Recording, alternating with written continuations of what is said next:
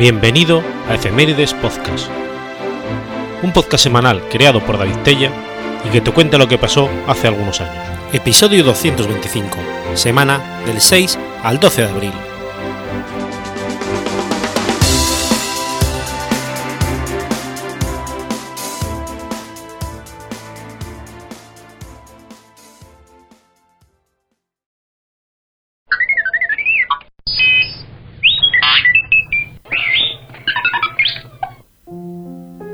6 de abril del 46 a.C. Sucede la batalla de Tapso. La batalla de Tapso fue un enfrentamiento armado librado entre cesarianos y pompeyanos durante la Segunda Guerra Civil de la República Romana en el 46 a.C. El ejército del Senado, dirigido por Quinto Cecilio Metelo Escipión, y su aliado Juba I, rey de Numidia, se encontró con el de Cayo Julio César, quien terminó por imponerse.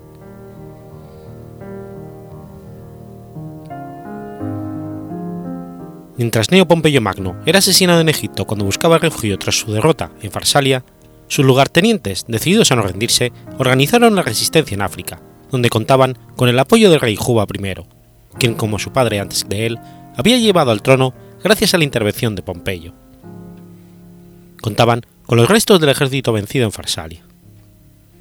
Catón guarneció a Útica, desde donde recibía noticias de la península itálica y formaba un senado de 300 miembros mientras Escipión marchaba a Drumeto con el ejército.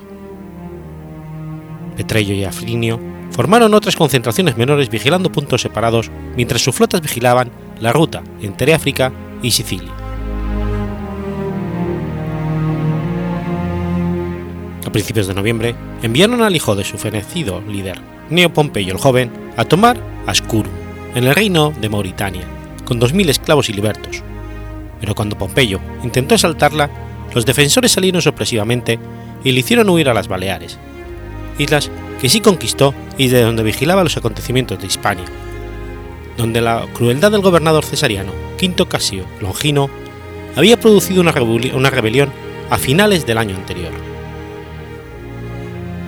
La expedición de Neo enfureció al rey Boco II de Mauritania, decidiéndolo invadir Numidia y apoyar a César algo con enormes consecuencias en la guerra, pues mientras César se enfrentaba a Cipión en Ruspina, Juba debía enviar la mitad de sus fuerzas a proteger su reino.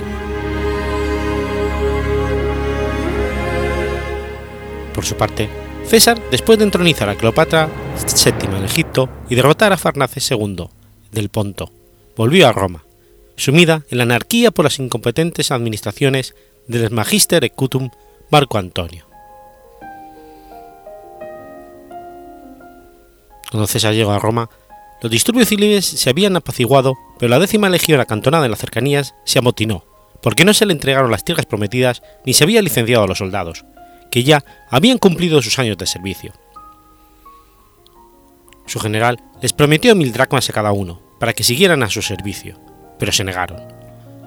Los legionarios sabían que los necesitaban, así que esperaban una oferta mayor, a las puertas de Roma, acompañado por algunas cohortes de Antonio, el 29 de agosto César se presentó personalmente ante ellos y les preguntó qué querían. Los soldados presentaron sus demandas y la respuesta del caudillo fue los despido, y añadió, y les daré todo lo que les prometí cuando triunfe con otros soldados. Al hacerlos sentir reemplazables, los veteranos se sintieron humillados y empezaron a reclamar, pero César permaneció mudo hasta que sus oficiales lo instaron a responder el general les dijo, Ciudadanos, no compañeros soldados, dando a entender que estaban licenciados. Los legionarios gritaron, Nosotros no somos ciudadanos, somos soldados. La legión no aguantó la humillación y pidió volver a su servicio y castigar a los cabecillas del motín. César fingió retirarse, detenerse y meditar para luego prometerles que les daría todo lo ofrecido si les servían una última vez y se negó a castigar a los cabecillas. Antes de partir, dividió las provincias bajo su control entre sus lugartenientes. El 10 de octubre, César salió de Roma. Desde Regio, cruzó el estrecho de Messina hacia Sicilia hasta llegar a Lilevio. El 3 de noviembre, César desembarcó en Adrumeto, pero como no había informado a los capitanes del destino, su flotilla se dispersó. Tenía apenas 3.000 infantes y 150 jinetes, principalmente bisoños, aunque con algunas cohortes de veteranos. César construyó una castra cerca de Adrumeto, donde la guarnición pompeyana, mandada por Cayo Considio Longo, ocupaba las almenas y puertas. Como los cesarianos eran muy pocos, la urbe estaba en una colina y tenía fuertes muros, y la caballería pompeyana podía atacarlos por detrás si atacaban. El legado Lucio Munacio Placio intentó sin éxito convencer a Longo que se rindiera. Aunque sus barcos iban llegando, César envió 10 buques a buscar a los extraviados. También envió otros por suministros a Sardinia y Sicilia. Por suerte, Escipión y su ejército se habían alejado de la costa para unirse a Juba en Ítaca.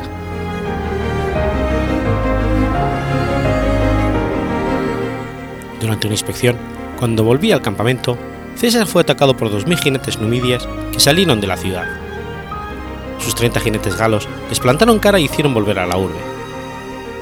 Finalmente, tomó rumbo a Ruspinia. Durante la marcha, llegó a Leptis Minor, a la que bloqueó las puertas e hizo construir un campamento en la costa cercana. El mismo día, los habitantes abrieron las puertas y César prohibió cualquier saqueo. Dos días más tarde, dejó seis cortes y el bagaje allí, a cargo de Lucio Hostilio Saserna.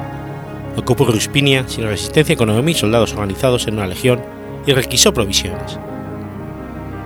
Tras dejar a Publio Hostilio Sarsena, hermano del anterior, a cargo de la villa, siguió, al puerto con siete cohortes veteranas, pasando la noche embarcado con su flotilla.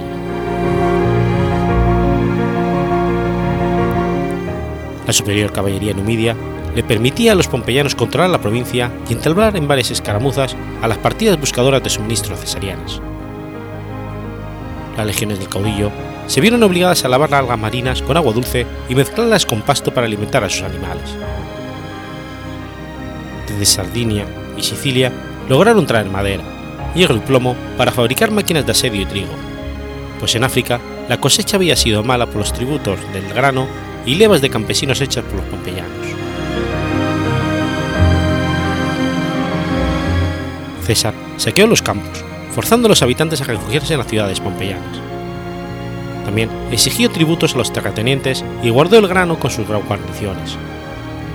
En respuesta, Catón enviaba escuadras a capturar o quemar los navíos de suministros extraviados.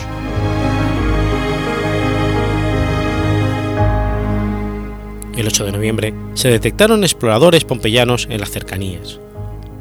Eso llevó a que César volviera a Ruspinia, pero después salió con 30 cohortes por comida. Poco después se le sumaron 400 jinetes y 150 arqueros. Con los arqueros al frente, caballerías alas y legionarios en el centro, enfrentó a Labieno, cuya infantería fue derrotada en el centro, pero su superior caballería pudo copar a la cesariana. Pronto, los cesarianos fueron rodeados en círculo bajo una lluvia de jabalines humidas, pero su comandante les hizo formar una larga línea y cargar adelante y atrás para separar al enemigo y poder retirarse. Cuando Petrello y Piso llegaron, volvieron a formar un círculo y aguantaron hasta que, hasta que las jabalinas enemigas se agotaron. Entonces cargaron y dispersaron a sus rivales. Durante la noche pudieron volver a Ruspina.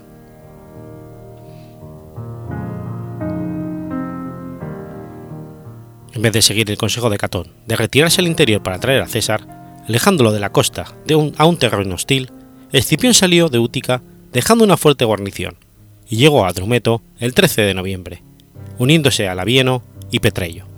Guarneció esta última ciudad y Tapso, y empezó a entrenar a sus elefantes, intentando bloquear a César en Ruspina de forma similar a lo que el propio caudillo intentó hacer a Pompeyo en Darriquio, desde el día 18 los cesarianos empezaron a sufrir al no poder conseguir alimentos, pues ningún barco llegaba a su puerto, ni agua dulce para sus animales. Al mismo tiempo, Labieno intentaba asaltar Leptis con jinetes celtas y germánicos, pero Saserna, con tres cohortes, catapultas y escorpiones, lo derrotaba. El 20 de noviembre Escipión se sentó fuerte, se sintió fuerte y presentó batalla a su enemigo cerca de Ruspina. Pero César, considerándose en debilidad, se negó. En cambio, se preparó para resistir lo que quería un seguro asalto pompeyano a sus posiciones, esperando hacer sufrir con una lluvia de misiles y contraataques de su caballería al enemigo mientras esperaba la llegada de refuerzos. Durante este bloqueo, numerosos desertores pompeyanos, nubidas y gétulos se presentaron en el campamento cesariano diciéndole que muchos de ellos tenían una buena opinión de él, recordaba las historias de sus padres sobre los piadoso que fue con ellos el tío político de César, Cayo Mario, durante la guerra de Jugurta. El caudillo les dejó ir y volvieron a sus tierras hablando bien de él. También tenía muchos desertores en el campamento pompeyano, Así, le llegaron noticias de que el pueblo de Arcilla pedía su protección. César envió a Cayo Mesio con tres cohortes, pero enterado, Longo salió de Adrumeto con ocho propias e intentó llegar primero al pueblo. Mesio se adelantó y llegó el 23 de noviembre, por lo que Longo intentó tomarlo con los jinetes del Avieno y cercó la arcilla. Poco después se retiró vencido. Tres días después, llegaron a Ruspina los granos que Cayo Salustio Crispo recolectó en la isla de Cercina y las legiones 13 y 14. César también empezó a recibir suministros de los pueblos cercanos, sumando numerosos desertores enemigos a su ejército y enviando seis transportes a Libia por más tropas, mientras Catón enviaba a Escipión refuerzos que eran principalmente africanos, libertos y esclavos.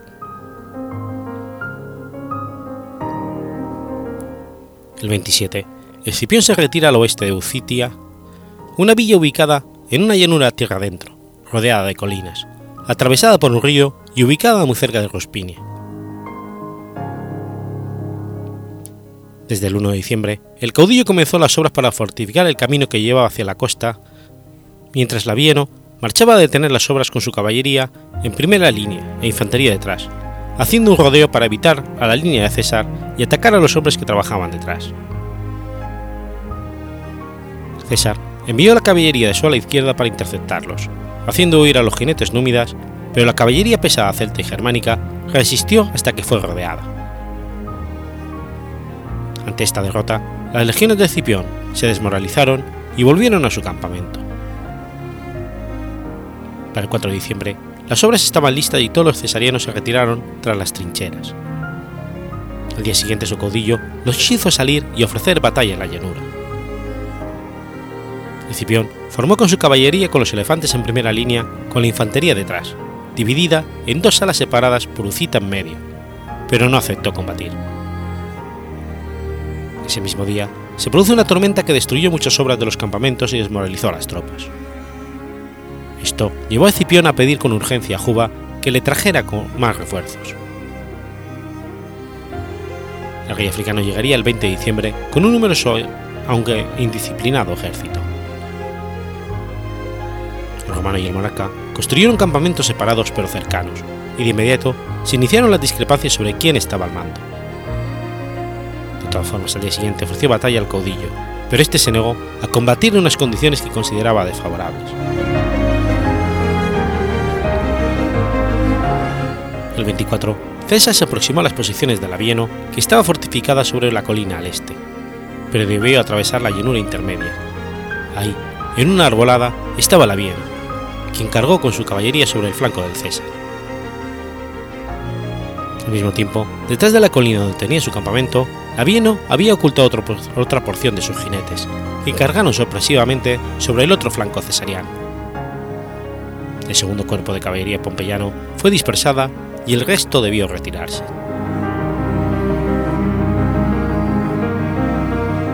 Este evento convenció a César de buscar una forma más segura de aproximarse a Ucita. Después, el 26 de diciembre, fortificó la colina más cercana que estaba bajo su control y empezó a construir dos líneas de trincheras en dirección hacia la ciudad, atravesando la llanura con la intención de impedir ataques números. Cuando estaba suficientemente cerca, hizo construir un nuevo campamento más cercano a la villa. Apoyó las posiciones con catapultas y escorpiones.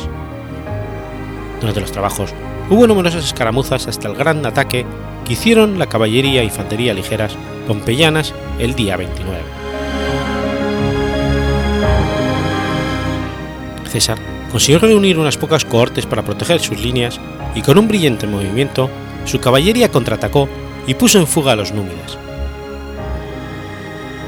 Tras este nuevo fracaso, numerosos jinetes y la mayoría de los soldados de la cuarta y sexta legiones pompeyanas desertaron.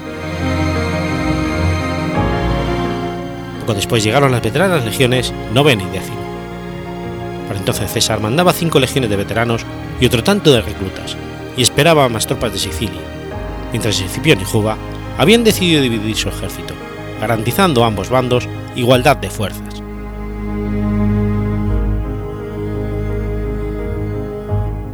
El 3 de enero del 47 a.C., César hizo mover cinco legiones al segundo campamento mientras numerosos infantes y un millar de jinetes pompeyanos desertaban para unírsele. Cuatro días más tarde, Escipión salió a presentar batalla en la llanura al sur de la villa, dejando en Úcita una gran guarnición que llegado el momento podía cargar contra César para decidir la batalla. Los romanos estaban en primera línea, y los númidas, como reserva, esperando usar su superior caballería para flanquear al enemigo, dejando los elefantes en las alas. César salió a enfrentarlo formando la novena y décima legión a la izquierda, la 13 y la 14, junto con la 26 y la 27 en el centro, y la 29 y 30 derecha, más una tercera línea formada por veteranos concentrándose en la izquierda y la quinta detrás de la caballería por ese sector, pues esperaban el ataque principal de sus enemigos en un intento de demolerlo. Como en condiciones similares, el caudillo se mostró prudente y no atacó sin estar seguro de tener ventaja. Cuando llegó el atardecer, ambos mandos se retiraron, pero se dedicaron a construir trincheras más próximas a las posiciones contrarias.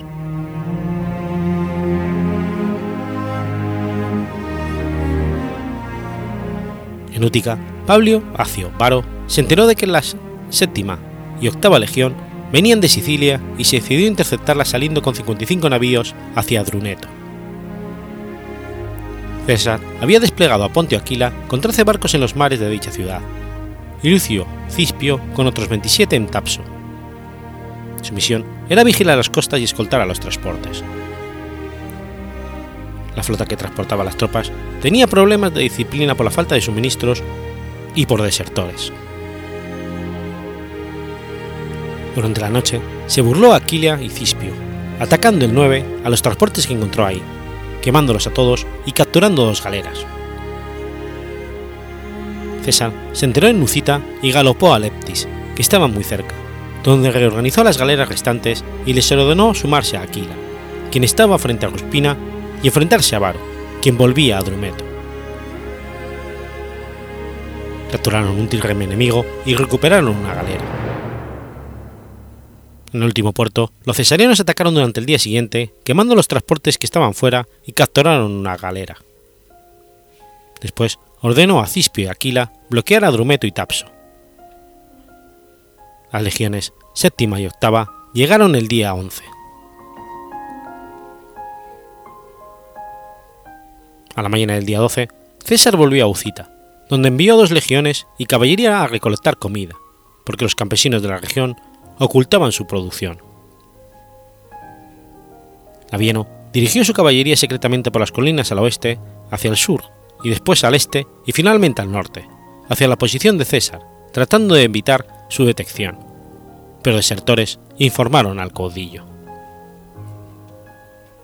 Se encontraron en Tegea, con una planicie entre dos colinas. Pero entonces aparecieron las otras ocho legiones cesarianas con importante caballería para atacar por detrás al Labieno, quien apenas pudo retirarse tras perder 500 hombres.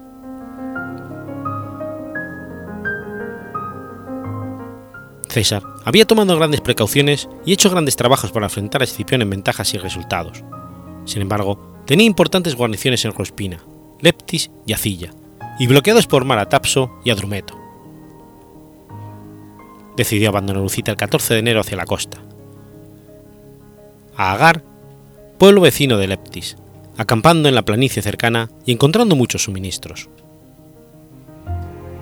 Escipión decidió moverse a Tegea, construyendo tres campamentos en sus alrededores, estableciendo su caballería numidia en las alturas.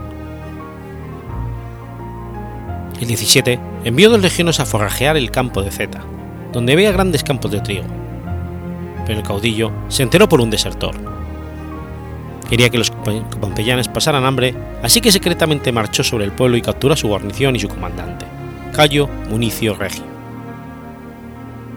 Dejó su propia guarnición a cargo de Gallo Opio, preparándose para atacar a las legiones enemigas, pero entendió que era una distracción, y Escipión se preparaba para atacar su campamento. El caudillo se retiró, pero debió pasar muy cerca del campamento pompeyano, lo que fue detectado por Labieno y Afriano, quienes atacaron cerca de donde actualmente está Gemmal. César respondió formando sus legiones de forma defensiva y preparando su caballería, por lo que los pompeyanos se retiraron. Volvió a iniciar la marcha, pero el contrincante volvió a atacar y debieron parar nuevamente. Finalmente, viendo que estaban en un terreno sin agua ni abrigo, decidieron retirarse quemando el bagaje. Los cesarianos aguantaron los ataques y Labieno se retiró herido. Mientras, Escipión estaba en Z, pero decidió retirarse. César salió de Agar para presentar batalla a Escipión el 29 de ese mismo mes, pero su contrincante no aceptó.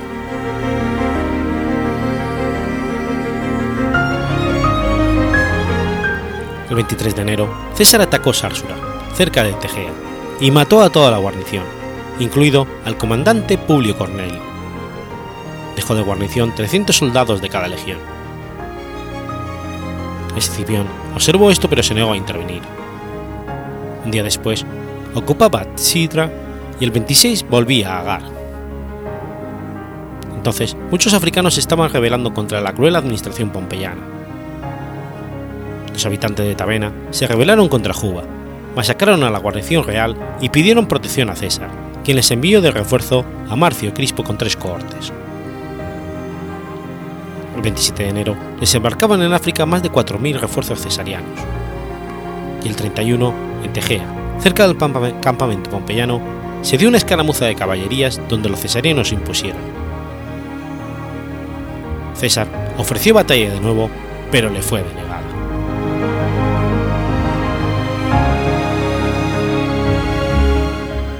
La fuerza inicial del caudillo era de unas cuatro legiones de reclutas y dos de veteranos, unos 20.000 legionarios y 2.000 jinetes. Cuando zarpó, César dejó instrucciones al pretor alieno que le enviara refuerzos a medida que fueran llegando a la isla. Así, hizo crecer su ejército a los 25.000 cuando combatió en Ruspina. Las fuerzas pompeyanas se vieron mermadas cuando el príncipe de Mauritania, poco segundo, atacó la ciudad de Cirta.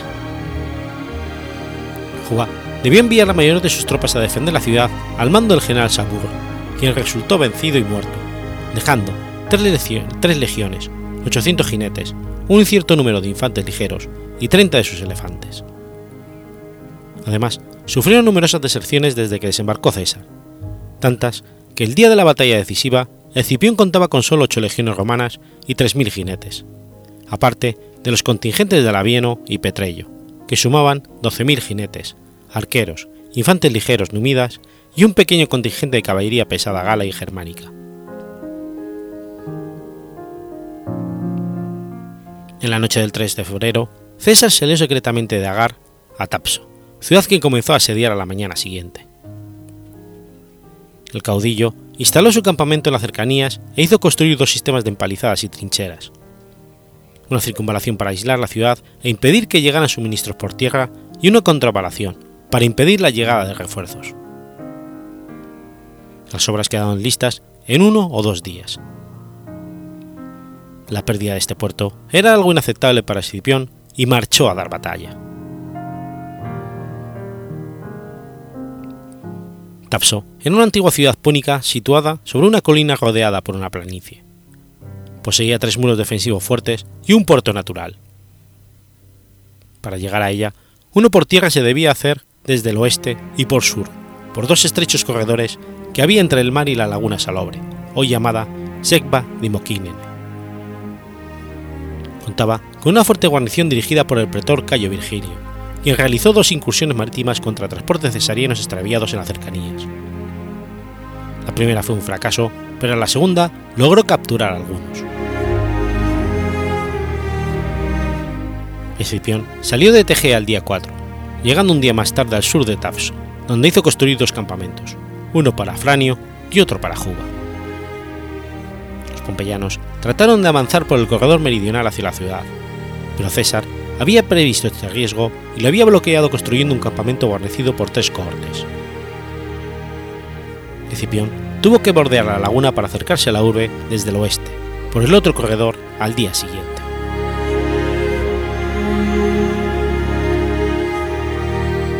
Prudente hizo construir dos campamentos para él y Juba al norte de la laguna. Al comenzar el 6, comenzó a construir un tercer campamento, esta vez mucho más cerca de las posiciones de César.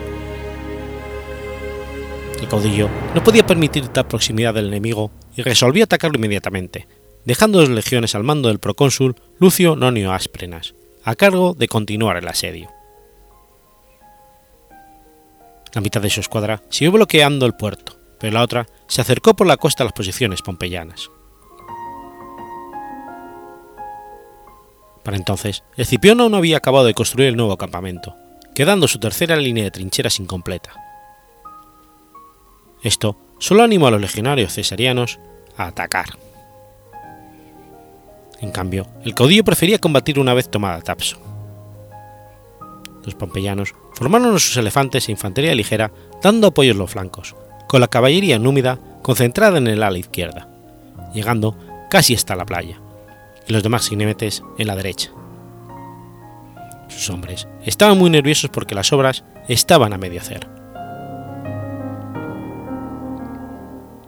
Comprendiendo el peligro de los elefantes para sus flancos, César hizo apoyar a su caballería con grupos intercalados de arqueros y honderos y una cuarta línea de cinco cohortes de la quinta legión en cada ala. La séptima y décima estaban en la derecha de su formación, y la octava y novena a la izquierda. Otras cinco legiones de reclutas se ubicaron en el centro. Finalmente, la décima legión atacó sin esperar la orden y pronto toda la línea la siguió, forzando a César a aceptarlo como un hecho consumado. La carga de los elefantes fue recibida por una lluvia de flechas y piedras que los hizo darse vuelta y chocar contra sus propias líneas. Su piel era demasiado gruesa para herirlos, pero los animales se asustaron.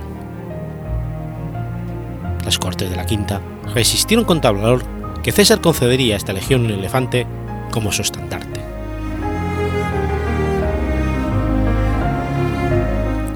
Por entonces, las infanterías chocaron, pero los pompeyanos lograron resistir muchas más horas hasta la tarde, cuando su derecha empezó a retroceder hacia el campamento inacabado, seguida del centro y finalmente toda la línea. A la vez, los jinetes cesarianos derrotaron a sus pares y llegaron al campamento. Unos pocos pompeyanos intentaron defender la posición, pero fueron asesinados. Muchos fueron masacrados dentro del campamento y los que salvaron huyeron al campamento que usó Cipión la noche anterior. Escipión, Labieno, Afrán y otros generales ya habían huido, y Juba se había refugiado en su propio campamento. En el antiguo campamento de Cipión, algunos oficiales intentaron organizar a los fugitivos para una defensa, pero no había cómo controlarlos. Perseguidos sin piedad, ya vencidos, los pompeyanos intentaron rendirse, pero fueron masacrados, aunque César era capaz de ver cómo suplicaban misericordia. Los prisioneros de rango consular o pretorial fueron ejecutados y muchos de sus pares se suicidaron antes de ser capturados. Pronto era dueño de los tres campamentos enemigos. Para la noche, la batalla había acabado y el enemigo estaba disperso. Escipión dejó todo a cargo de Afranio y huyó con uno de los 20 navíos que tenía en la costa cercana. Los defensores de Tapso, comenzada la batalla, hicieron una salida por la puerta más cercana al mar, intentando llegar a un islote cercano por aguas poco profundas, pero los siervos del campamento empezaron a arrojarles jabalinas y piedras, así que volvieron a la urbe. Tras la victoria, César le ofreció su clemencia a Virgilio, pero no tuvo respuesta. Decidió dejar el asedio a cargo de Cayo Caninio Revilio, con tres legiones. Envió a Neo Dominicio Calvino con otras dos a asediar a Longo en Tidrius y puso rumbo a Útica. Udremeto y Úcita se rindieron pocos días después, el 10 y 11 de ese mes.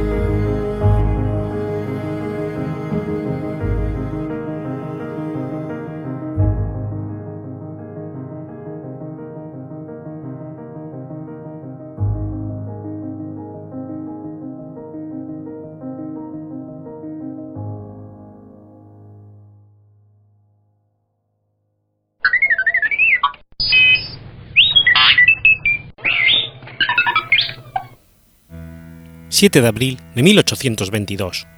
Ocurre la Batalla de Bomboná. La Batalla de Bomboná fue un enfrentamiento militar librado en el contexto de las campañas del sur, parte de la Guerra de Independencia de Colombia y continuación de la campaña libertadora de Nueva Granada.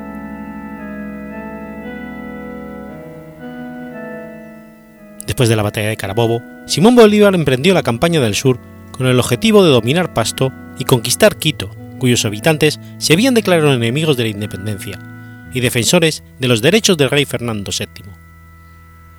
Para lograrlo, dividió las tropas enviando al general Sucre a Guayaquil por vía marítima y él marchó sobre Popayán con 2.400 sobre Pasto.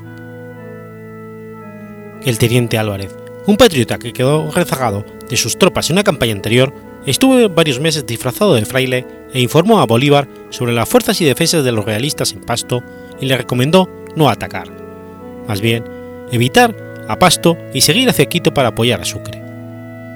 Por eso, el ejército republicano tomó el camino de los ingenios, un callejón sin salida que pasaba por Chaguarbamba, Mombuco, Sandona, Consaca, Mombona y, y Yaguanquer. El 6 de abril pernoctaron en Consacá, mientras que las fuerzas realistas de 1.200 hombres, de los cuales 750 pertenecían a las milicias de Pasto y bajo el mando del coronel Basilio García, dieron la vuelta por Guayanquer, y en el cañón sur del río Cariaco se trincheraron y parapetaron, esperando a Bolívar.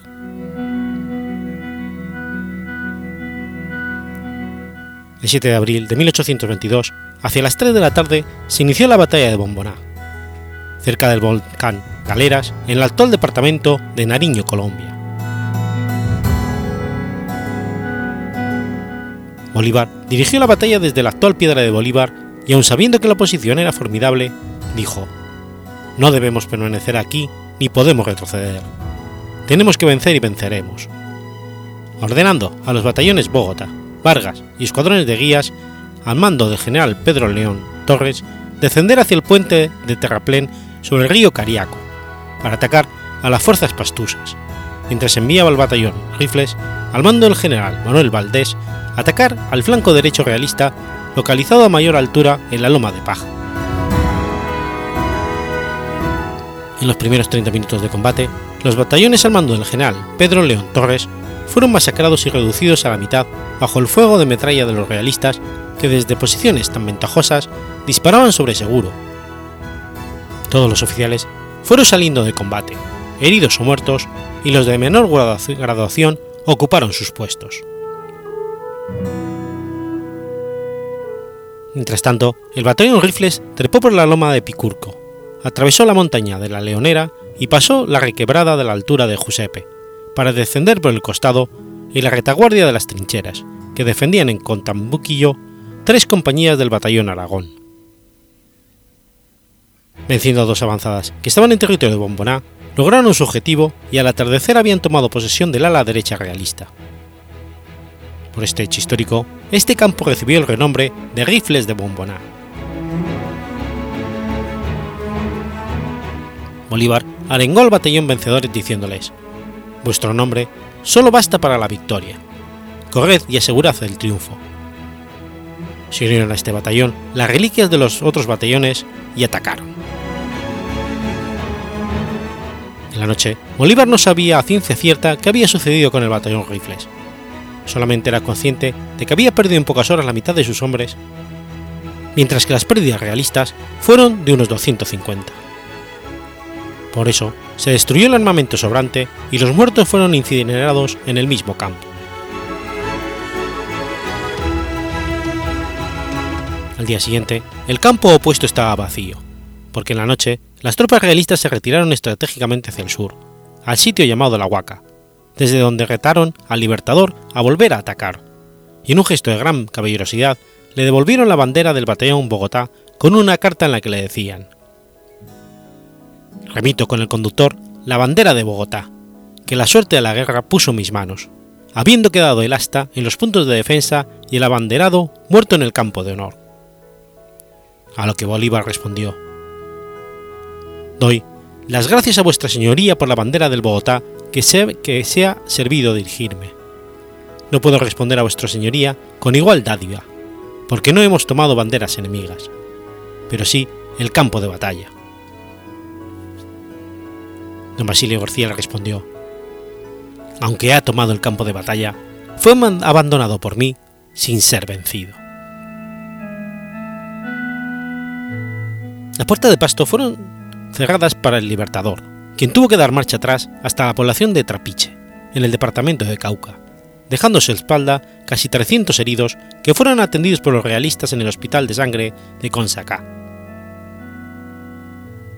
El general venezolano Pedro León Torres, gravemente herido en la batalla, fue cuidado hasta su muerte en la población de Yaguanquer por la familia del doctor Tomás de Santa Cruz Caicedo, quien era el propietario de la hacienda Bomboná en esa época. Bolívar estimaba que la dominación de Pasto era el punto más difícil en la campaña del sur.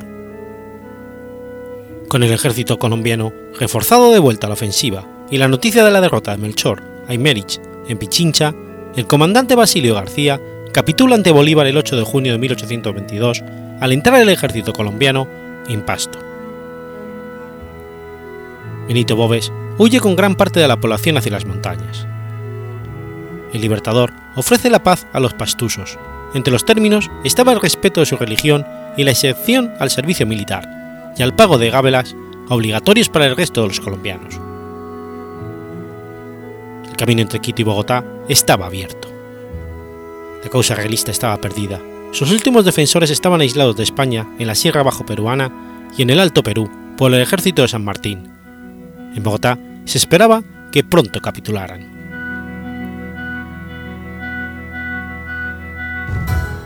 Tras el lanzamiento de Boves en Pasto, atendiendo la orden del Libertador, el 24 de diciembre de 1822, el batallón Rifles, bajo el mando del general Sucre, asaltó la ciudad, suceso recordado como la Navidad Negra, y comete todo tipo de excesos, asesinando a más de 400 civiles, entre mujeres, ancianos y niños, y reclutando por la fuerza a más de mil hombres, niños y mujeres que se consideraban capaces de combatir fueron apresados también y desterrados a Quito, Guayaquil y Cuenca. La tropa viola domicilios y saquea los templos, requisando bienes en cumplimiento de la orden de tributos forzados dada por el Libertador.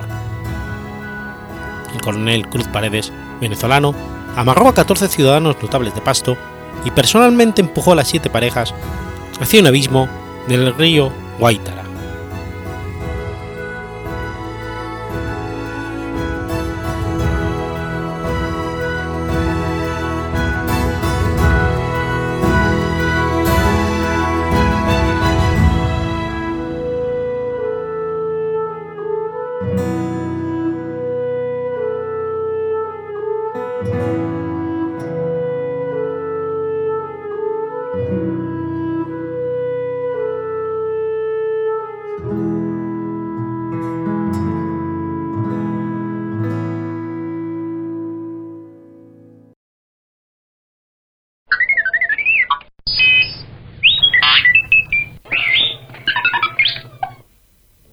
8 de abril de 1460.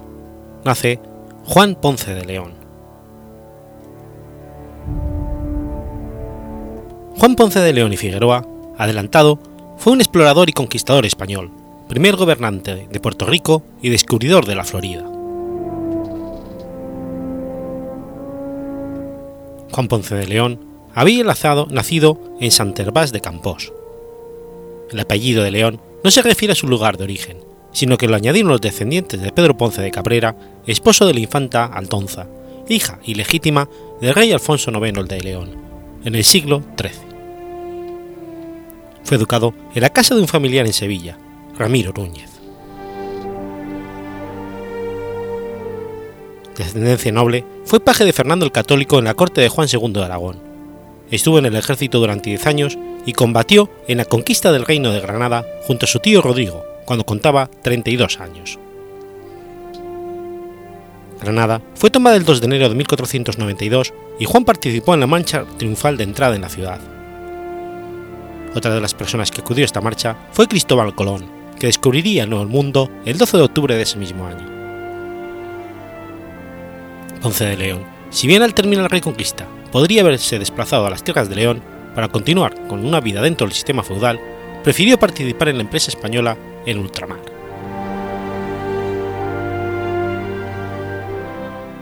El segundo viaje de Colón, en el que se cree que participó activamente Ponce de León, sirvió para conquistar la isla de la Española, siendo el punto de inflexión la batalla de la Vega Real.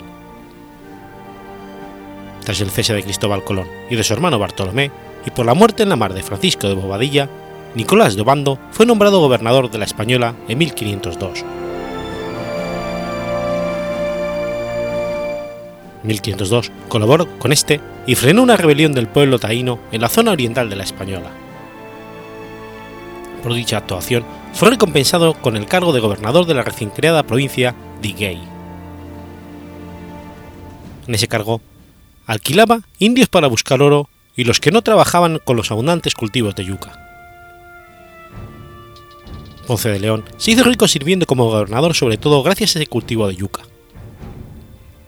El puerto de Iguey, en el paso de la Mona, era parada obligatorio para los barcos españoles que regresaban a Europa, ya que el pan que se hacía con la yuca se conservaba muy bien con humedad, era nutritivo y tenía buen sabor. Debido a esta prosperidad, Ponce construyó una villa en Higuey que llamó Salva León y mandó traer a su esposa e hijos. En su estancia en Higuey, escuchó las historias de las riquezas existentes en Boriquén, la isla de San Juan. A partir de ese momento, concentró todos sus empeños en poder acudir a ese sitio, siéndole concedido el permiso necesario el 12 de agosto de 1508, Ponce de León parte de Higuey para explorar Borinquen. Dio órdenes de plantar yuca en el caso de que las misiones de exploración en busca de oro hubieran fracasado. Fue recibido con los brazos abiertos por Bana, cacique taíno, y tomó rápidamente el control de la isla.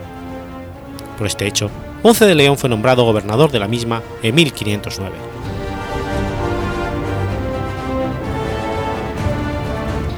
En 1506, tras la muerte en el convento de San Francisco de Valladolid de Cristóbal Colón, las autoridades españolas rechazaron conceder el mismo privilegio a su hijo Diego. A pesar de la oposición de Diego Colón, Ponce consiguió ser nombrado gobernador. En 1508, Ponce de León fundó el primer asentamiento en San Juan, Caparrá, actual San Juan, y fundaría también una villa en San Germán. En Caparrá fijó el hogar para su familia, ordenó construir una fundición de oro repartió trabajadores entre los seguidores españoles y estableció una hacienda en Toa. Ponce de León, junto con otros conquistadores, forzó a los taínos a trabajar en las minas y a construir fortalezas. Numerosos taínos fallecieron a causa de las exposiciones a las enfermedades traídas por los marineros europeos y por la carencia de inmunidad ante estas enfermedades aunque la corona había seleccionado para entonces a Ponce de León para colonizar y gobernar la isla de San Juan, Diego Colón había presentado una reclamación en el Tribunal Superior de Madrid y había ganado sus derechos. Ponce de León fue retirado del cargo en 1511. Sin embargo, para demostrar el favor real, Fernando el Católico envió a Ponce 30 hombres, religiosos católicos de Sevilla, ganado y caballos, y le otorgó a la isla su propio escudo de armas, el primero del Nuevo Mundo. Para celebrar este gesto del rey, Ponce llamó a Caparrá su villa Puerto Rico.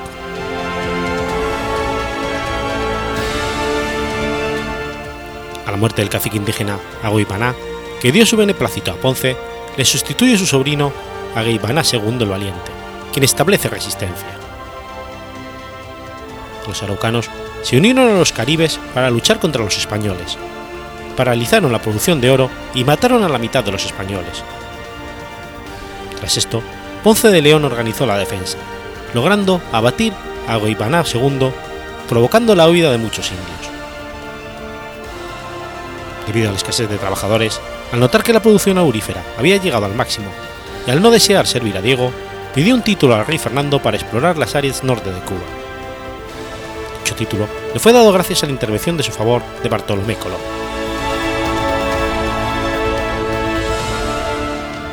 Ponce de León fue a Salvaleón, donde equipó dos embarcaciones, la más grande a manos de Juan de Bono de Quejó, y la más pequeña a manos de un timonel llamado Antón de Alaminos, que había participado en el cuarto viaje de Colón y que era el que mejor conocía el Caribe.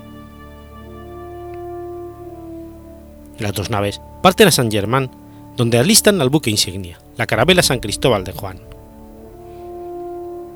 En 1513 partieron las tres naves y navegaron por las Bahamas, llegando a la isla de San Salvador.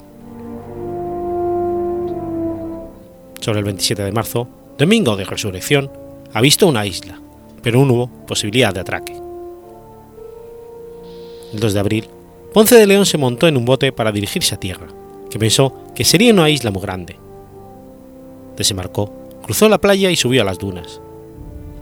Desde lo alto, divisó un paisaje plano y boscoso que se extendía hasta el horizonte. Dicho desembarco debió producirse en la costa oriental de la península de la Florida, en un punto aún disputado entre la playa de Melbourne, próxima a Cabo Cañaveral, y la playa de Ponte de Vedra, en el norte de Florida, cerca de Jacksonville. Fue allí donde el 8 de abril reclamó toda esa tierra para España y la llamó la Tierra Florida, debido a la vegetación en flor que vio, o porque llegó allí durante la Pascua Florida, a comienzos de primavera, identificada con Domingo de Resurrección.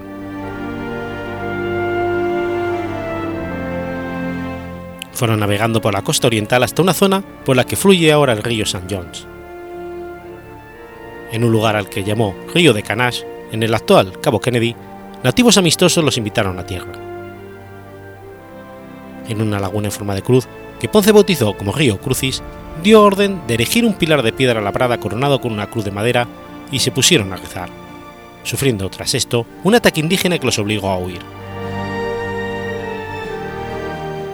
Decidieron seguir con la exploración y navegar hacia el sur, y fueron bordeando los atolles Cayos de Florida y remontando la costa occidental hasta el Cabo Romano. En dicha navegación hacia el sur, el 21 de abril, notaron una corriente que a pesar de tener el viento a su favor, no les permitía avanzar, sino que les hacía retroceder. Los dos navíos que se encontraban más cerca de tierra fondearon, pero la corriente era tan potente que hacía rehilar los cables del ancla. Este fue el descubrimiento de la corriente del Golfo, ya intuida por Cristóbal Colón. La corriente recorría el Caribe hacia el Atlántico y permitió, a partir de este momento, una rápida ruta marítima de vuelta a Europa desde las posesiones españolas en América. El 23 de mayo de 1513 se detuvieron cerca del actual Fort Myers, donde unos indios se acercaron y uno, que sabía algo de español, aprendido posiblemente de otros indios que habían huido hasta allí, les avisó de que en la costa su jefe tenía mucho oro para comerciar. Sin embargo, una vez desembarcaron, sufrieron otro ataque indígena. En Florida había palaches, calusas y matacumbes, que se movilizaban mucho de un lado a otro.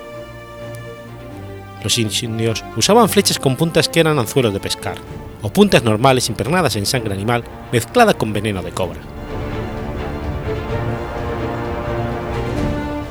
retornó a La Habana y después volvió de nuevo, deteniéndose en la bahía de, de Chequesta, antes de regresar a Puerto Rico.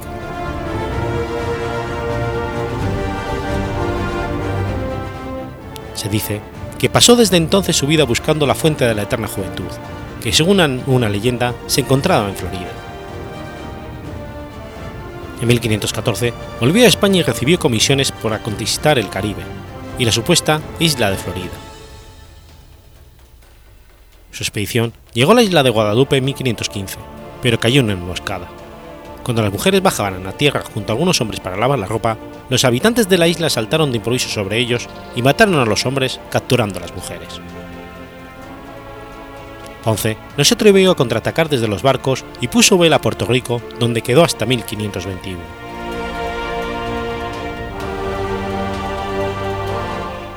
Quizá, animado por el éxito que había tenido Hernán Cortés en México en 1519, Ponce de León organizó en 1521 una expedición para colonizar la Florida con dos barcos que transportaban aproximadamente 200 hombres, incluyendo a sacerdotes, agricultores y artesanos. La expedición recorrió la costa suroeste de Florida en alguna parte de los alrededores de Caloosahatchee River o Charlotte Harbor. Cerca de un gran campamento indígena en Bahía Espero, comenzó a construir una colonia. Durante los cinco meses, todo marchó adecuadamente, pero los colonos pronto fueron atacados por los Calusa y Ponce de León fue herido con una flecha envenenada en el hombro. Tras este ataque, él y los colonos fueron en barco a La Habana, donde pronto murió a causa de la herida. Su tumba está en la Catedral de Viejo San Juan, en Puerto Rico.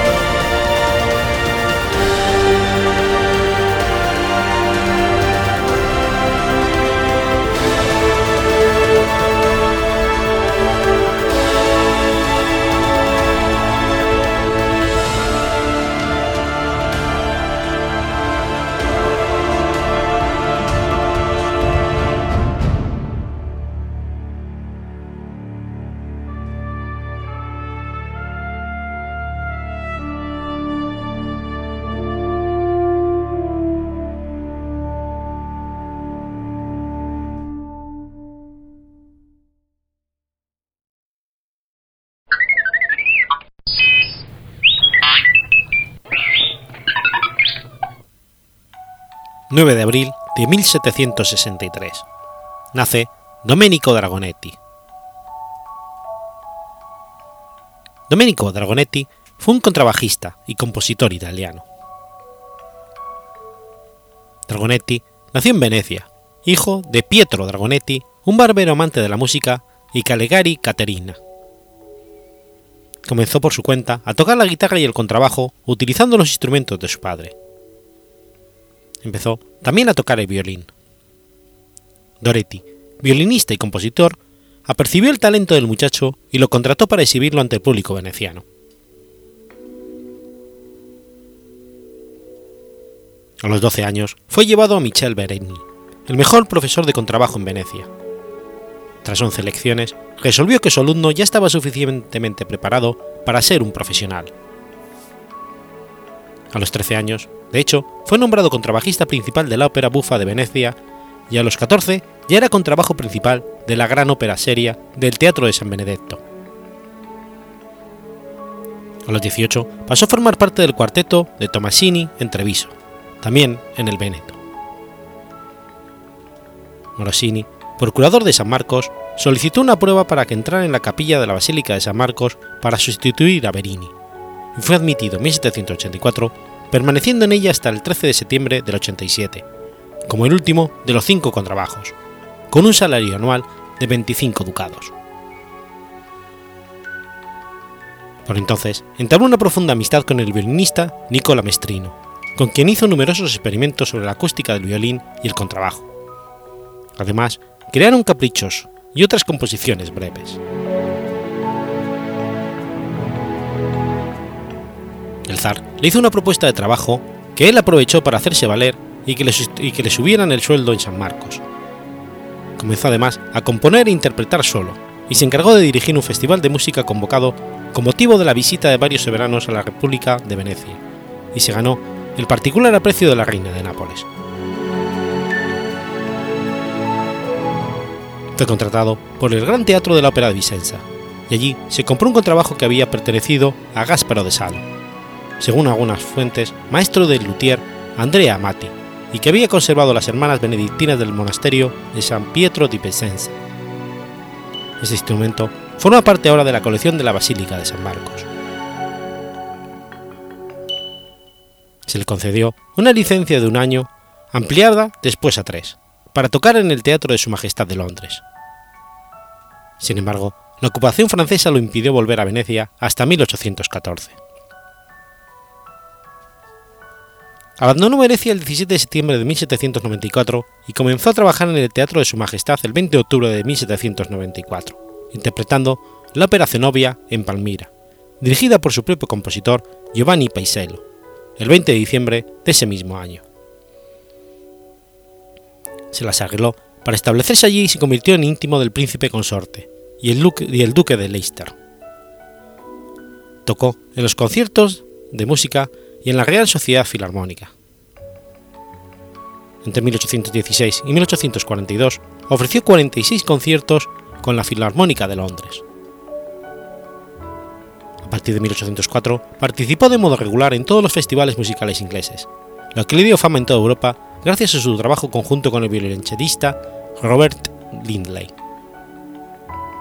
Se le consideró un, virtuoso del instrumento, ya que tenía una técnica extraordinaria con el arco. Gracias a esta técnica, desarrolló un staccato percusivo, que hasta entonces era desconocido. Entre sus composiciones hay que señalar ocho conciertos, más de 30 quintetos para cuerdas y contrabajo, numerosas composiciones para contrabajo solista o con acompañamiento de orquesta o piano. Con ocasión del segundo viaje a Londres de Joseph Haydn, Dragonetti hizo amistad con él, e invitado a Viena, en 1799, Dragonetti le devolvió la visita, aprovechando además para tener un célebre encuentro con Beethoven.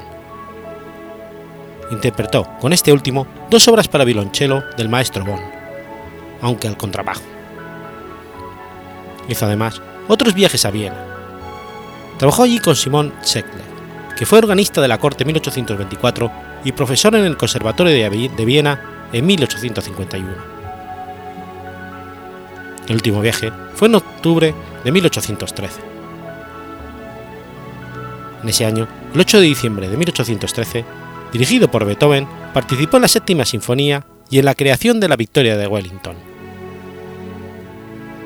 Incluso en agosto de 1845, ya con 82 años, estuvo en el Festival Beethoven de Bonn, donde Berlioz tuvo ocasión de conocerlo.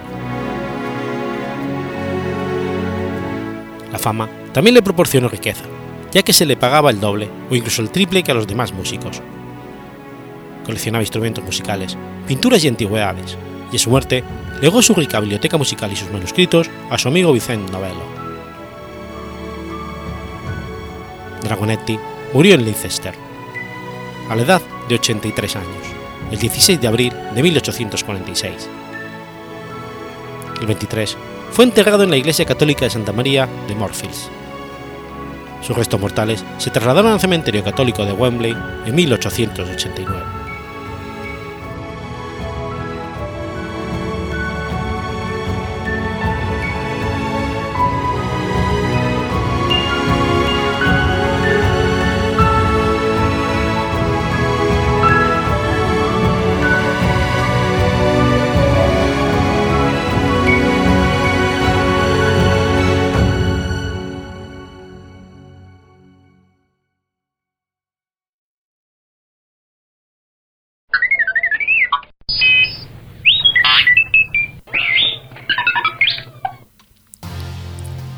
10 de abril de 1919. Muere Emiliano Zapata. Emiliano Zapata Salazar fue uno de los líderes militares y campesinos más importantes de la Revolución Mexicana y un símbolo de la resistencia campesina en México. Emiliano Zapata nació en una familia campesina, siendo hijo de Gabriel Zapata y Cleofás Salazar. Tuvo seis hermanas y tres hermanos. Su infancia se desarrolló en el contexto del latifundismo porfirista en Moleros. Realizó sus primeros estudios con el profesor Emilio Vara, quien había sido un viejo soldado juarista. Tenía 16 años cuando murió su madre. 11 meses después, perdió a su padre. Pronto trabajó como labrador y arriero. El 15 de junio de 1897 fue aprendido por las fuerzas rurales de Cuernavaca durante la fiesta del pueblo de Aneneuquico. Su hermano, Eufemio, logró que lo dejaran en libertad pistola en mano. Por esta razón, los hermanos Zapata abandonaron el estado. Emiliano permaneció un año trabajando en la hacienda de Jaltepec en Puebla.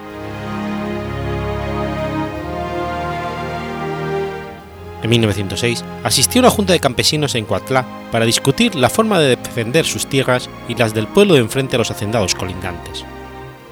Su rebeldía lo condenó a la leva, y en 1908 Zapata fue incorporado al noveno regimiento de caballería, bajo el mando del coronel Alfonso Pradillo.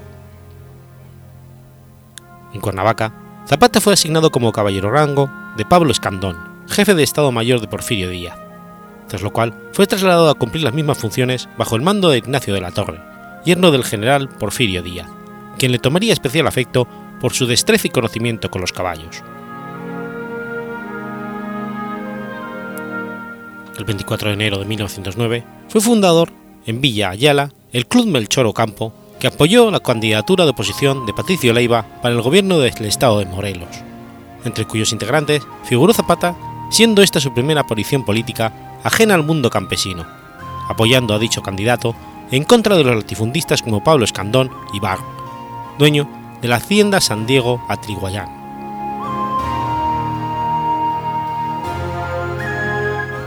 El 12 de septiembre de 1909, Emiliano Zapata fue elegido calpuleque de la Junta de Defensa de las Tierras de Villa de Ayala, Moyotepec, donde empezaría a analizar documentos que se originaron en el virreinato que acreditaban los derechos de propiedad de los pueblos sobre sus tierras, los cuales habían sido negados por las leyes de reforma, sobre todo la ley Lerdo, que obligó a las corporaciones civiles a vender o ser expropiadas las tierras improductivas, lo cual fue motivo en su tiempo del apoyo de varios líderes indígenas como Tomás Mejía a los gobiernos conservadores mexicanos y al Segundo Imperio Mexicano.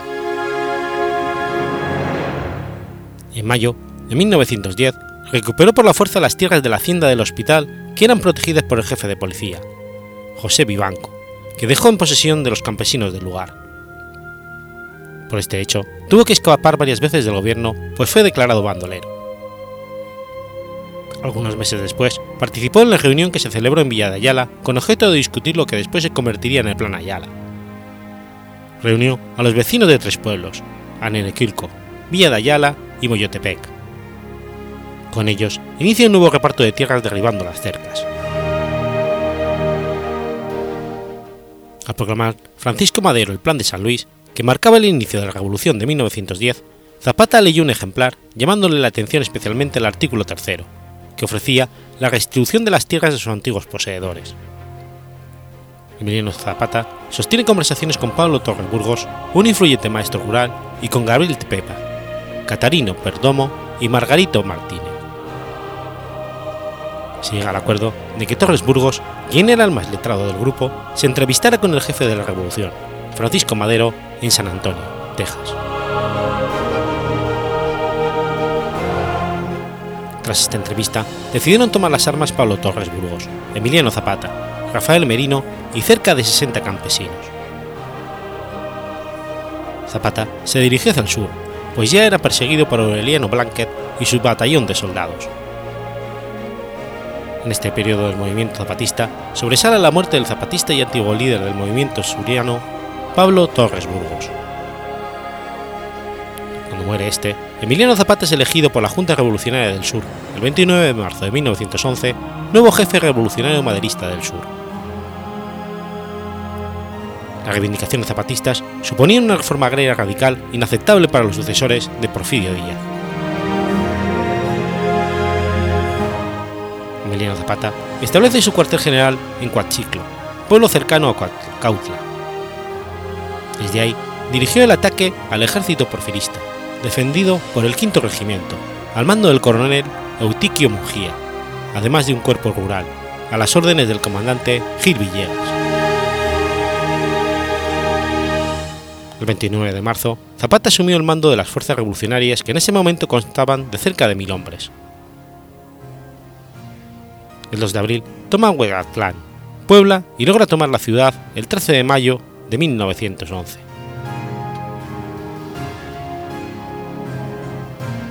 Al triunfo del maderismo, Zapata no concibe el licenciamiento de sus tropas sin que cada uno se le otorgue la seguridad de tierras para sembrar a cambio de sus fusiles. Para él, la guerra no terminaba con el derrocamiento del porfirismo, sino con la cristalización del objetivo del pueblo campesino, la devolución de las tierras robadas los hacendados millonarios. Esto dio lugar a que Francisco León de la Barra, presidente interino, lo consideraba rebelde, por lo que mandó fuerzas a someterlo. Mil hombres bajo el mando de los generales Vitoriano Huerta y Aureliano Blanquet. Para agosto de 1911, Francisco Madero acordó entrevistarse con Emiliano Zapata en Yoatepec para buscar una solución pacífica en el conflicto suriano y con el fin de convencerlo de que licenciara sus tropas. En la reunión no se logró ningún acuerdo, pues Madero no concebía la reforma agraria como lo hacía Zapata. Madero quería que en primero había que hacer una reforma política profunda, mientras que para Zapata era prioritaria la evolución de las tierras robadas por las haciendadas. A decir de Zapata, Madero había traicionado a la revolución. El gobierno federal reiteró su decisión de imponer el orden del por la victoria, y Zapata se desplegó con sus tropas a los límites entre Guerrero y Puebla, escondiéndose del gobierno y generando emboscadas a pequeños contingentes federales. Con Madero como presidente de la República, las diferencias no disminuyeron. Zapata se entrevista con Madero en el Palacio Nacional, donde sostiene una fuerte discusión. Madero ofrece a Zapata una hacienda en el estado de Morelos, como pago a sus servicios por la revolución, cosa que enfurece Zapata.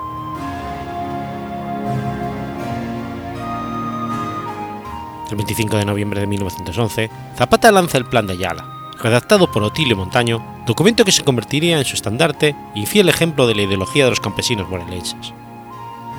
En él se exigía la redención de los indígenas en la repartición de los latifundios creados durante el porfiriato. Se desconocía a Francisco Madero como presidente y se reconocía a Pascual Orozco como jefe legítimo de la Revolución Mexicana. Los intelectuales que se dedicaron a modificar el plan de Ayala, en el que se desconocía Madero y Huerta como presidentes y Orozco como líder de la revolución, se encargaron de dejar claro el carácter social del movimiento y además rectificaron el concepto de clase dentro de la sociedad mexicana. Durante 1912, Emiliano Zapata combatió al ejército federal que al mando de los generales Arnoldo Caso López, Juvencio Robles y Felipe Ángeles buscaba la, pacificación de los estados del sur. Tras el asesinato de Francisco Madero y el ascenso en el poder de Vittorio Huerta, la lucha armada se exacerbó y Zapata fue uno de los jefes revolucionarios más importantes, al tiempo que introdujo importantes reformas en Morelos. Posteriormente, estas posturas lo pusieron al nuevo presidente del general Vetustiano Carranza. Una vez en el poder, Vitoriano Huerta envió una comisión encabezada por el padre de Pascual Orozco a pactar el plan con Emiliano Zapata. Esto le facilitaría tener un frente menos de guerra en el país. Zapata, que contaba ahora con el dominio de Morelos y parte del Estado de México, del Estado de Guerrero de Puebla y de Chaclala, se negó a pactar con aquellos a quienes él llamó asesinos de Madero. Fusiló al emisario y envió una carta al general Félix Díaz, repudiando al gobierno de Huerta y para el mes de mayo de ese mismo año reformó su plan de Ayala, declarando que Victoriano Huerta era indigno de la presidencia del país. A Pascual Orozco se le retiró el cargo de jefe de la revolución y Zapata quedó entonces como único jefe del ejército libertador del sur.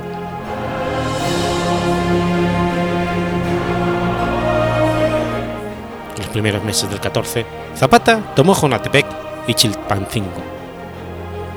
Ese mismo año, su ejército costaba ya de 27.000 hombres, por lo que para abril ya había controlado por completo el estado de Morelos y algunos lugares de Guerrero.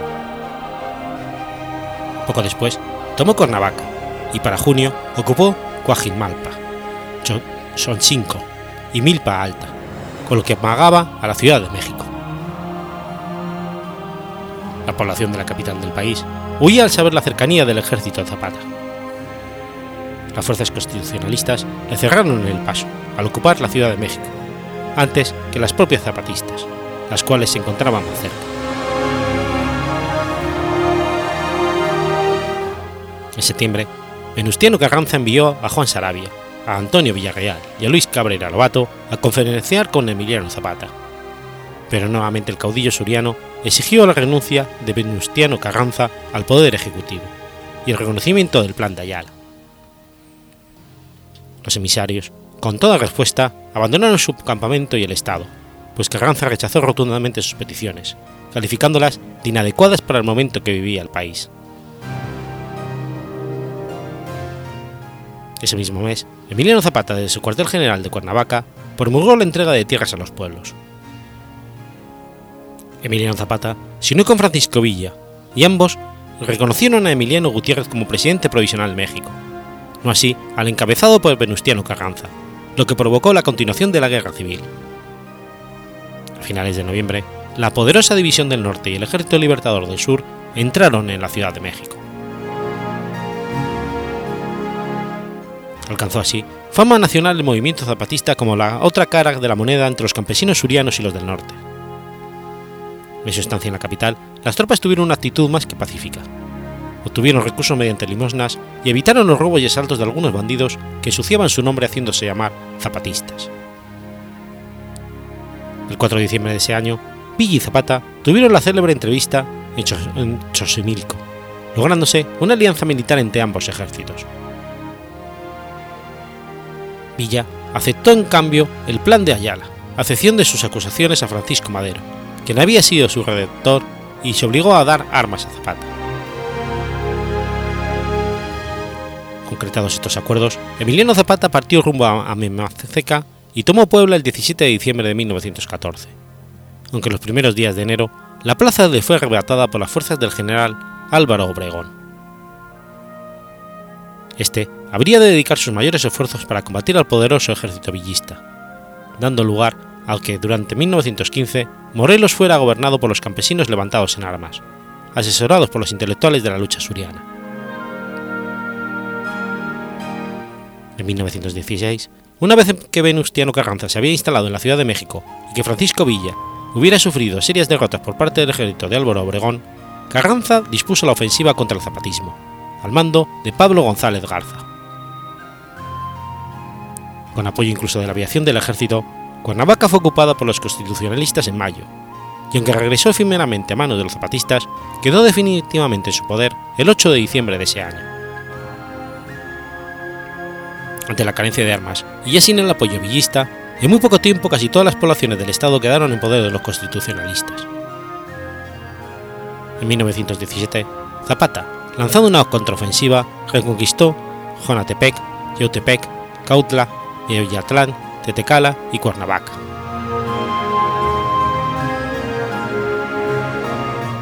En marzo, expidió la ley administrativa para el Estado, revió escuelas, creó instituciones para reiniciar la producción de alimentos del campo y continuó la guerrilla en zonas periféricas y de frontera. Sin embargo, en octubre de ese mismo año entró Morelos el general Pablo González Garza, apoderándose del territorio. Para 1918, Emiliano Zapata era un guerrillero con poco futuro. Siendo una rebelión de masas campesinas, se limitó a realizar su guerra de guerrillas a partir de ese año.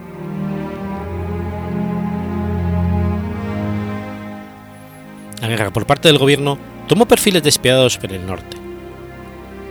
El gonzalista Jesús Guajardo le hizo creer a Zapata que estaba descontento con Carranza y que estaría dispuesto a unirse a él. Zapata le pidió pruebas y Guajardo se las dio al fusilar aproximadamente a 50 soldados federales con consentimiento de Carranza y Pablo González, y ofreciéndole a Zapata armamento y municiones para continuar la lucha. Así, acordaron reunirse en la hacienda de Chinalmeca, Morelos, el 10 de abril de 1919. Zapata acampó con sus fuerzas a las afueras de la hacienda y se acercó a la misma acompañado únicamente por una escolta de 10 hombres. Al cruzar el dintel, un ordenanza apostado a la entrada tocó con su clarín la llamada a honores. Esa fue la señal para que los tiradores, escondidos en las azoteas, abrieran fuego contra Zapata, que alcanzó a sacar su pistola, pero un balazo se la tumbó. No pocos condenaron el procedimiento. Además, esto dio lugar a que una vez muerto por más de 20 balas de escopeta en el cuerpo, Zapata se convirtiera en el propagador de la revolución y símbolo de los campesinos desposeídos.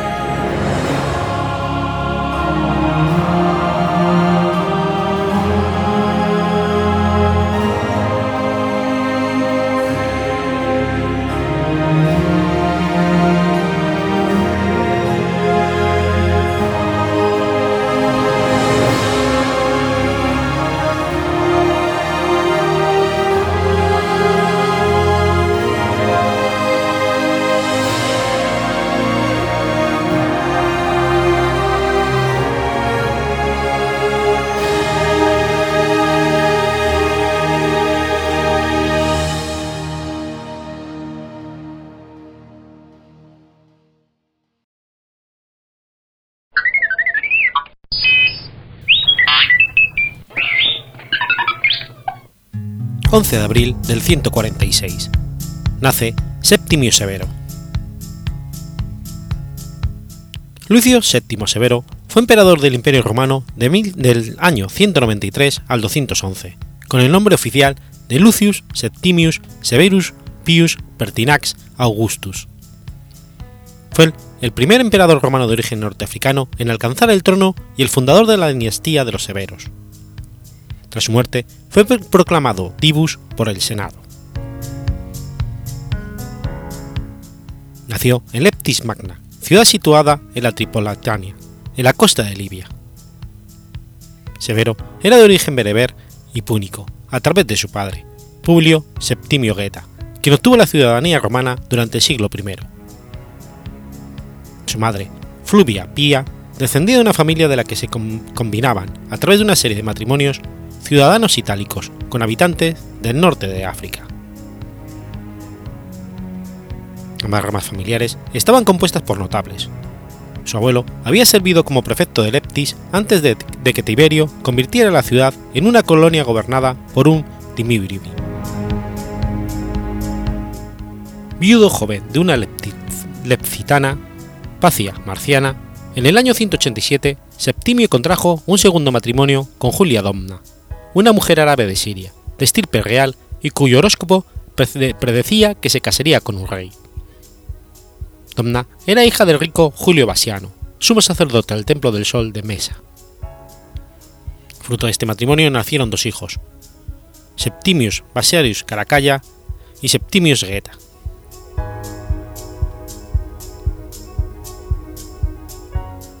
Gracias a uno de sus influyentes primos, Severo dejó Leptis por Roma a la edad de 18 años. Allí sirvió en numerosos puestos civiles y militares. Durante el reinado de Cómodo, desempeñó de manera brillante su carrera senatorial y fue destinado durante una época a la Galia Lugdenusis, en cuya capital, Lundunum, nació su hijo mayor. Gracias al apoyo del prefectus de la Guardia Pretoriana, Emilio Laeto obtuvo el puesto de legatus de la provincia de Panonia Superior, donde se le concedió el mando de tres legiones para defender la frontera. El 31 de diciembre de 192, el emperador Cómodo fue declarado enemigo por el Senado y asesinado por uno de sus libertos, Narciso.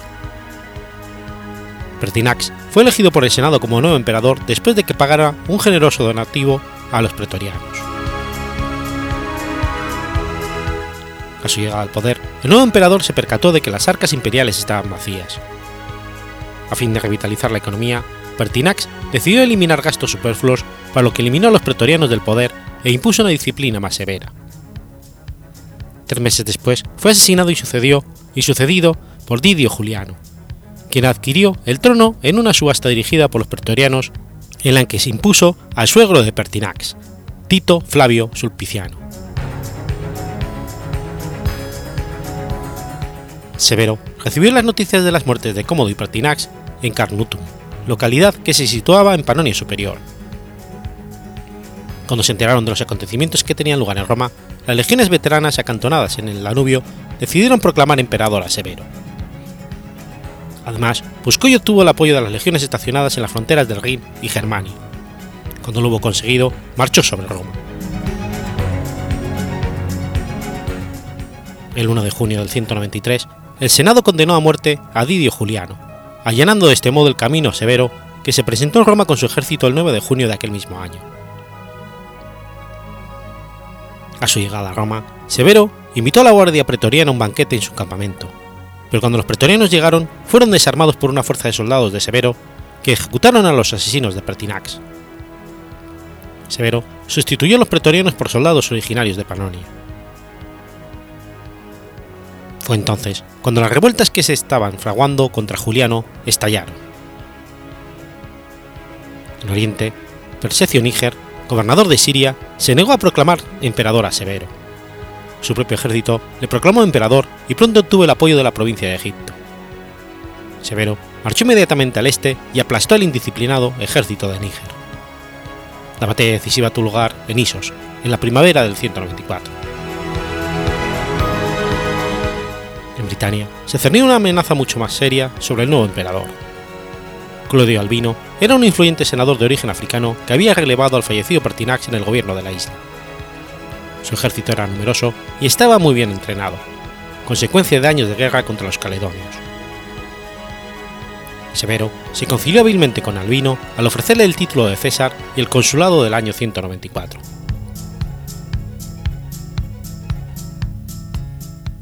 Un año más tarde, tras una campaña contra el Imperio Parto, Severo proclamó a Albino enemigo público. Este último cruzó el Canal de la Mancha en el 196 a la cabeza de todos los hombres que pudo reunir, alrededor de 40.000 soldados. La decisiva batalla de Luctunum tuvo lugar un año después cerca de la localidad del mismo nombre. Tras la batalla, en la que Severo y sus legiones resultaron victoriosos, Albino escapó, suicidándose poco después.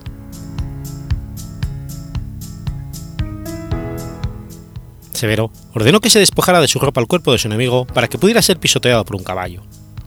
Se envió su cabeza a Roma y su cuerpo fue arrojado al Ródano. La mujer y los hijos de Albino fueron asesinados poco después de recibir la noticia. Otros 29 senadores que le habían apoyado fueron ejecutados brutalmente.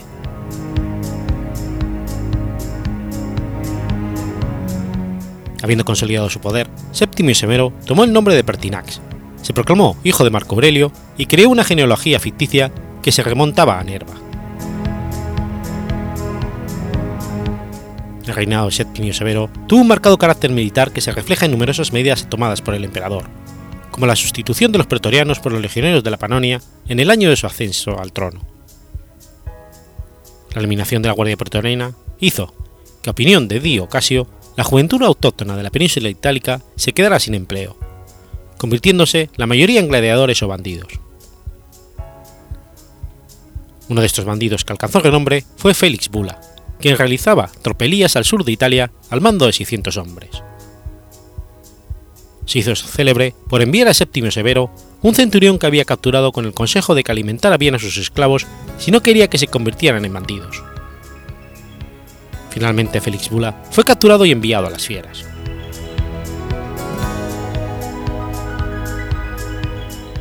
Entre los años 197 y 199, se libraron con éxito una serie de campañas contra el Imperio Parto que derivaron en el establecimiento de la nueva provincia de Mesopotamia.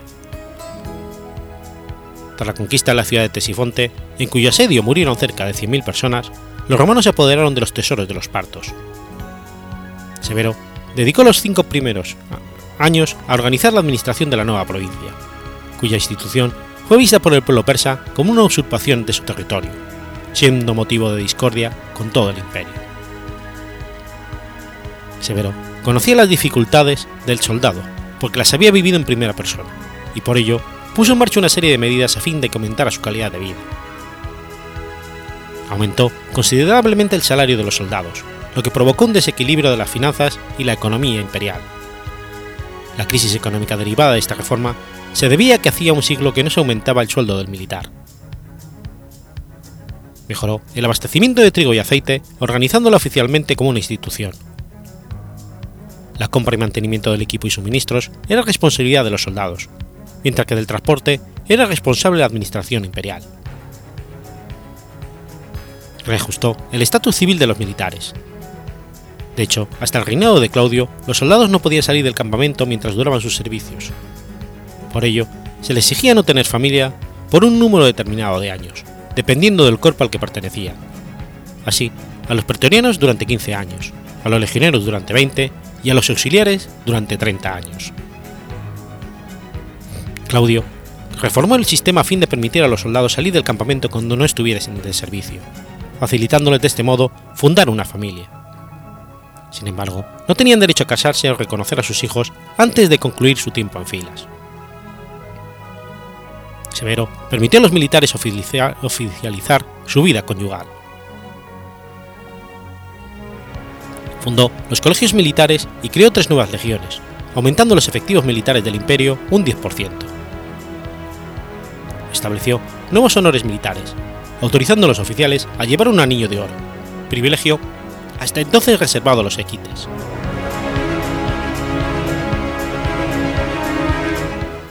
Cuando el carácter militar del emperador se hizo innegable a ojos de la sociedad romana, se observa una consolidación civil del poder dirigido a través de su séquito.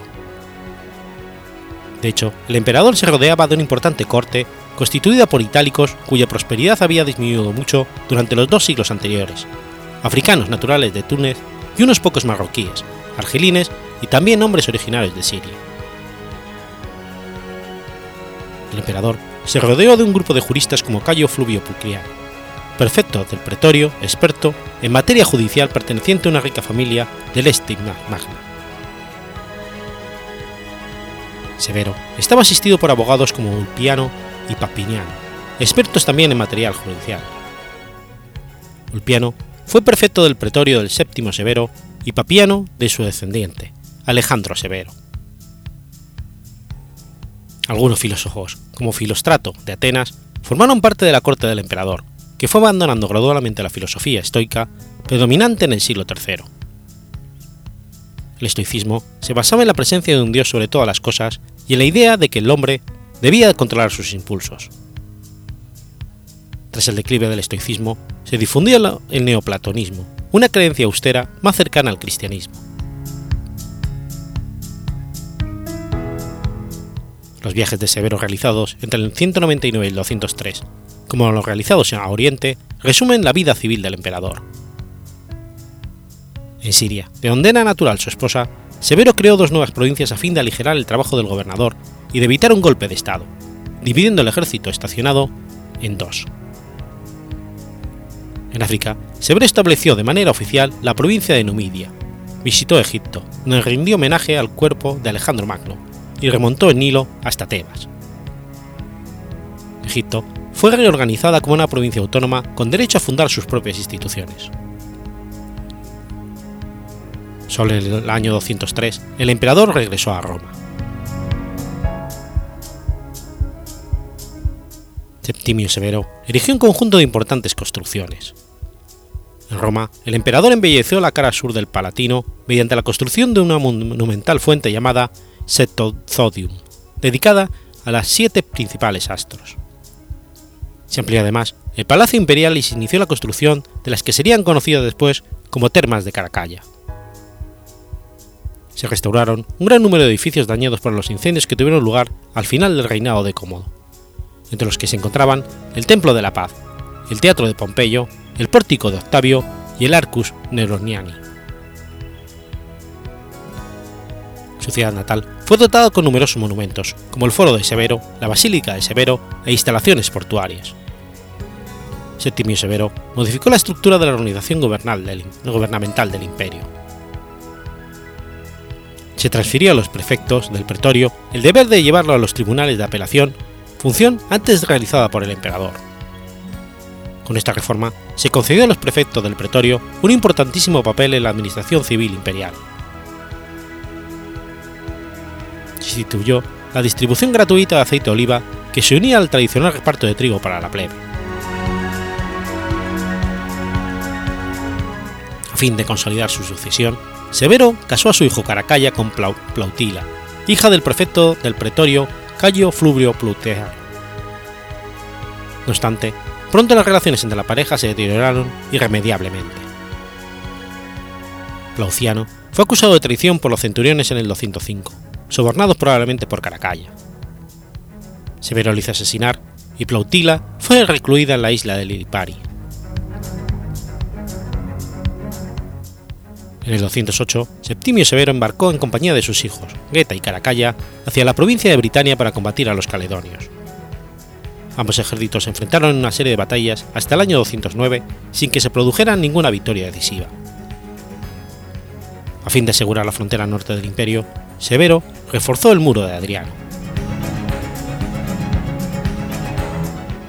Muy debilitado por la gota, Severo se retiró a Eboracum, donde falleció el 4 de febrero de 211 a la edad de 65 años. Según algunas fuentes, en su lecho de muerte Severo pronunció una frase que aún hoy sigue siendo famosa. Mantened la paz, enriqueced a los soldados y burlaos del resto.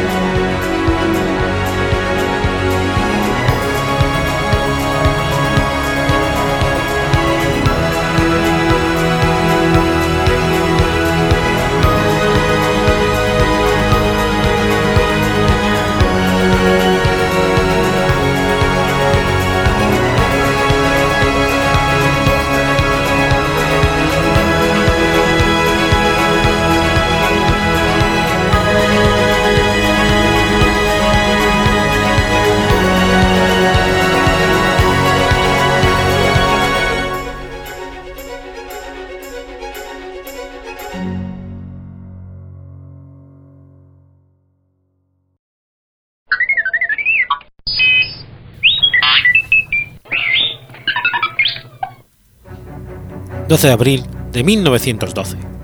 Muere Clara Barton. Clarissa Harlow Barton, más conocida como Clara Barton, fue una pionera, profesora, enfermera y humanista estadounidense. Ha sido descrita como un espíritu indomable y es especialmente recordada por organizar la Cruz Roja estadounidense. Clara Barton nació en Oxford, Massachusetts. Sus padres eran abolicionistas. El padre de Clara fue un agricultor y criador de caballos, mientras que su madre, Sara, era ama de casa. Los dos ayudaron a fundar la primera iglesia universalista en Oxford. De niña, Clara era tímida y retraída. Tenía dos hermanos, Stephen y David, y dos hermanas, Dorothy y Sally, que tenían por lo menos 10 años más que ella. La joven Clara fue educada en casa y era extremadamente lista. Se ha dicho que sus hermanos se mantenían ocupados contestando sus múltiples preguntas que cada uno le enseñaba habilidades complementarias. Sus hermanas mayores como profesoras. Sus hermanos le enseñaron a andar a caballo y otras actividades que en esa época se consideraban apropiadas para hombres. Cuando Clara tenía 11 años, su hermano David se cayó de una viga en un granero en construcción Clara permaneció a su lado por dos años y aprendió a administrarle todas las medicinas, inclusive las grandes repugnantes sanguijuelas reptantes.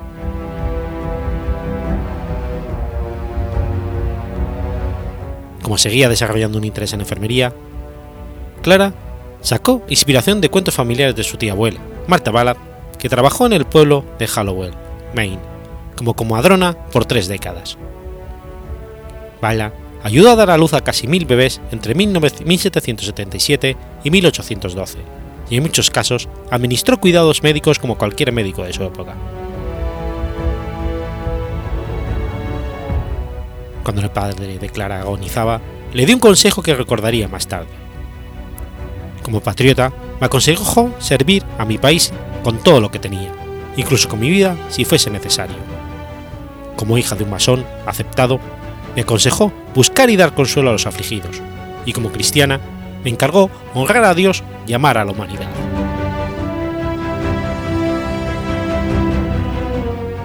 En abril de 1861, después de la primera batalla de Bull Run, Barton creó una agencia para obtener y distribuir provisiones a los soldados heridos. El general William Hammond le dio un pase para viajar en las ambulancias del ejército para dar consuelo a los soldados y curarlos. Presionó a la burocracia del ejército estadounidense, primero sin éxito, para traer sus propias provisiones médicas al campo de batalla. Finalmente, en julio de 1862, obtuvo permiso para viajar tras la línea de batalla, llegando a los más sombríos campos de batalla y sirviendo durante los asedios de Pittsburgh, Virginia y Richmond. En 1864, el general de la Unión Benjamin Butler la nombró dama mandante de los hospitales al frente del ejército de James. En 1865, el presidente Abraham Lincoln le encargó la búsqueda de desaparecidos del ejército de la Unión. Mientras se dedicó a esta labor, averiguó sobre el paradero de 30.000 hombres. Una vez acabada la guerra, fue mandada a Andersonville, Georgia, para instalar y marcar las tumbas de los soldados de la Unión que se enterraron allí. Esta experiencia la motivó a empezar una campaña nacional para identificar a los soldados desaparecidos durante la Guerra Civil estadounidense. Publicó listas de los nombres en los diarios y se carteaba con las familias de los soldados. Barton daba charlas sobre sus experiencias de la guerra. Conoció a Susan Anthony y comenzó una larga asociación con el movimiento sufragista. También conoció a Frederick Douglass y se hizo activista para los derechos civiles de los negros. Los años de trabajo duro durante la Guerra Civil estadounidense y sus esfuerzos buscando soldados desaparecidos debilitaron a Barton. En 1869, sus médicos le recomendaron tomar un descanso y hacer un viaje relajante a Europa. En 1870, mientras estaba en el extranjero, se involucró en el Comité Internacional de la Cruz Roja y su trabajo humanitario durante la Guerra Franco-Prusiana. El comité, creado en 1864, se fundó para prever servicios humanos a todas las víctimas de guerra bajo una bandera de neutralidad. Cuando Clara Barton regresó a los Estados Unidos, inauguró un movimiento para que el gobierno estadounidense reconociera al Comité Internacional de la Cruz Roja cuando empezó este trabajo en 1873, la mayoría de los estadounidenses pensó que los Estados Unidos nunca volverían a enfrentar una calamidad tal como la guerra civil. Pero entre la administración del presidente James Garfield, Barton finalmente tuvo éxito, arguyendo que la nueva Cruz Roja podría responder a otras crisis durante, aparte de la guerra. Naturalmente, Barton fue la presidenta de la sucursal estadounidense de la asociación fundada el 21 de mayo de 1881. John Rockefeller donó los fondos para crear una oficina nacional central en Washington, situada a una cuadra de la Casa Blanca.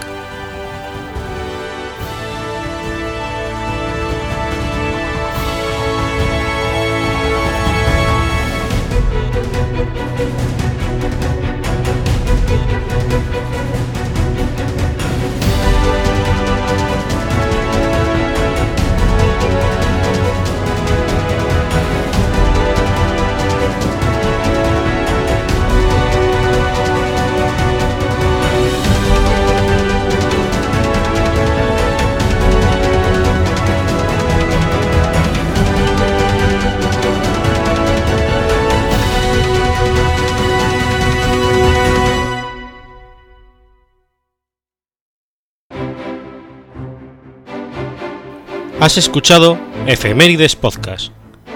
Si quieres ponerte en contacto conmigo, puedes hacerlo por Twitter a la cuenta arroba efemeridespod o mi cuenta personal, arroba telladavid, o por correo electrónico a la dirección efemeridespod.gmail.com. También puedes visitar la página web efemeridespodcast.es. Y recuerda que puedes suscribirte por iTunes y por iBox, y tienes un episodio nuevo cada lunes.